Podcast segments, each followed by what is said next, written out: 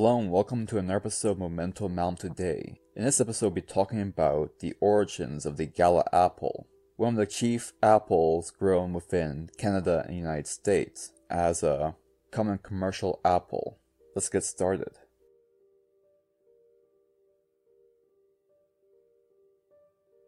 Our story starts with the foundations of apples. In modern times, many modern apples and heirloom apples for that matter, are derived from several founders. Renette Saint Tonge, seen on the bottom right, gave rise to the apple cultivar Renette French, which in turn is in the pedigree of 15% of all apples, both heirloom and modern. The other foundation cultivar is seen on the upper left. More on this cultivar later. There's also other major founders and minor founders such as Golden Pippin, Renette de Carmes, and so on and so forth, but for this episode not be relevant. I must cover one of the chief ancestors of the Gala, and to do that we need to talk about Richard Cox. Mr. Cox was an English brewer and horticulturist who bred apple varieties such as Cox Orange Pippin and Cox Pomona. Prior to retirement, Mr. Cox owned and operated the Black Eagle Brewery, Eagle Brewery located at 27 White Grounds, Bermondsey, London, until 1820. He then retired with his wife Anne to the countryside known as Colnbrook Lawn in Berkshire. During this time, he pursued his hobby of horticulture. His retirement house sat on two acres of land in the vicinity of Rodney Way and Devontree Close on the north side of Old Bath Road. His land now lies a mile west of the modern-day boundary of Heathrow Airport. In 1830, it is said that he crossbred the cultivar Ribston Pippin, a descendant of Margil, with Blenheim Orange. Two of his seedlings, Cox Pomona and Cox Orange Pippin, were then selected to be commercial cultivars. In 1836, he supplied grafts to a nursery known as E. Small and Son, who then offered the trees for sale in 1840. However, these cultivars remained mostly unknown until famous plant breeder and nurseryman Charles Turner of the Royal Nurseries of Slough began offering them in his catalogue in 1850, about five years after Richard Cox died. By 1883, this cultivar became one of the most popular apples in the country, and since then it's been used extensively in breeding a great many apples in the UK. Would be hard pressed to find an apple grown that extensively or used in that much breeding in modern times, at least in Europe and the UK. There is a twist to this tale, however.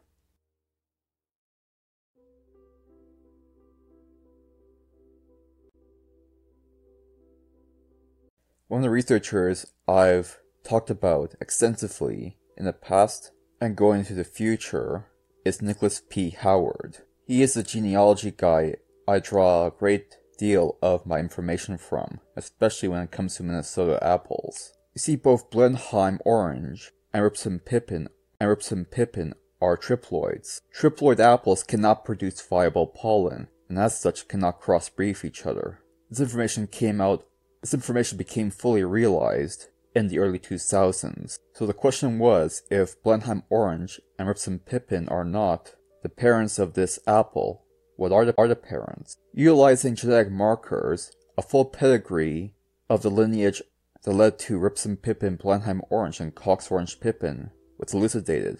Renette French and Renette de Carmes would lead to the creation of Renette de Holland, alongside other cultivars such as Adams Pearmain and Mabbott's Pearmain. De Holland would then give rise to Blenheim Orange as a direct lineal descendant. Renette de Franche would also create the offshoot known as give rise to the seedling, later known as the cultivar, Nonsuch Park. This would then crossbreed with Margil to give rise to Ribston Pippin. Renette de Franche would also give rise to the Nonpareil.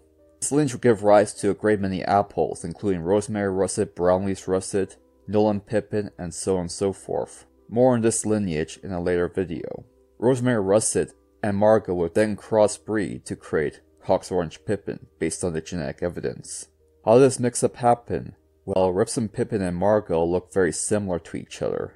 And when it comes to pollen, accidental pollinations of another pollen rather than the intended variety can happen quite easily. especially prior to modern techniques of emasculation. So a combination of mislabeling and the randomness inherent to plant breeding prior to the refinement of the emasculation techniques would have led to this mislabeling. But regardless, the result of the work of Richard Cox led to a great many cultivars being bred.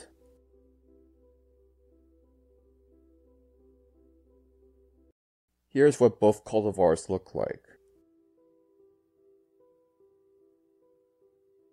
This is where we get into the history of the Gala proper. Mr. James Hutton Kidd was born September 12, 1877 in Hexham, Northumberland, England. He later emigrated to New Zealand, where he began training for orcharding work within apples.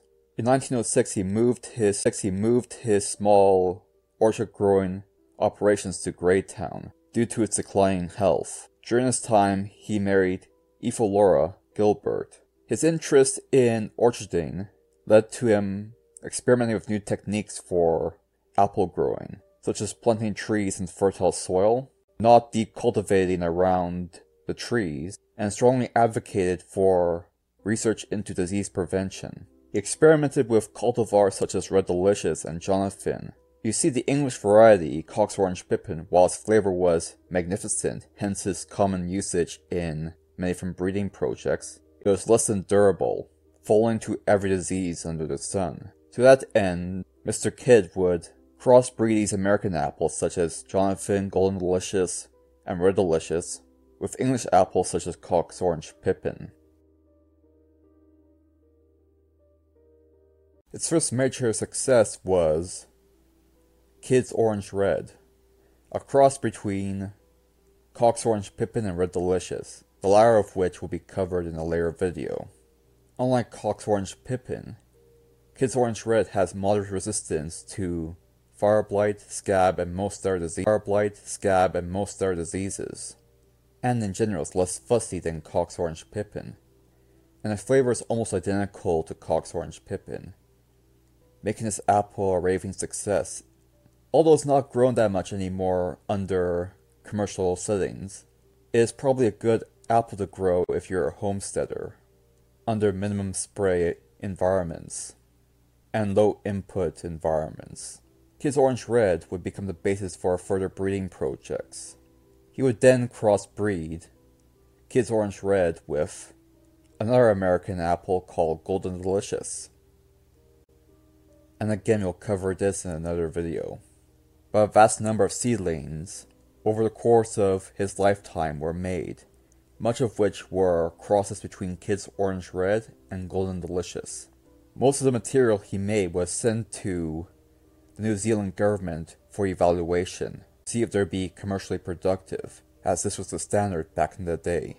Interestingly enough, on a side note in Ontario, the Ontario government through OMAFRA also evaluates most of the apple varieties as well.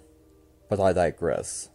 Outside of this work, Mr. Kidd also introduced grape growing to Greytown, establishing a successful field within that district. In October 1945, Mr. Kidd would then die. Five years later, the seedlings he had bred had fruited. However, since russets were no longer considered commercially viable as of this time, up until and including modern days, and since the majority of the seedlings wound up being russets, in one form or another. Most of the seedlings were scrapped, although a few apples lingered on and became popular heirloom cultivars such as Telstar and Freyberg. One among many showed commercial potential within the framework of modern agriculture. This variety was known as Kidd's D8. It was then judged alongside 900 other varieties from around the world, and was declared outstanding. Afterwards, it was given the name Gala and released into the market in 1960, becoming one of the world's popular apples and New Zealand's most important variety for a number of years. And the later sport of the Gala apple called the Royal Gala became the standard for red apples since then. And that's the origin of the Gala they can see on screen right now. Thank you for watching.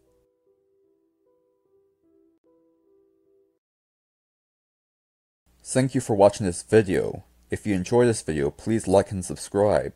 If you really enjoyed it and think you can donate, you can do so at Buy Me a Coffee, link in the description below. Thank you for watching.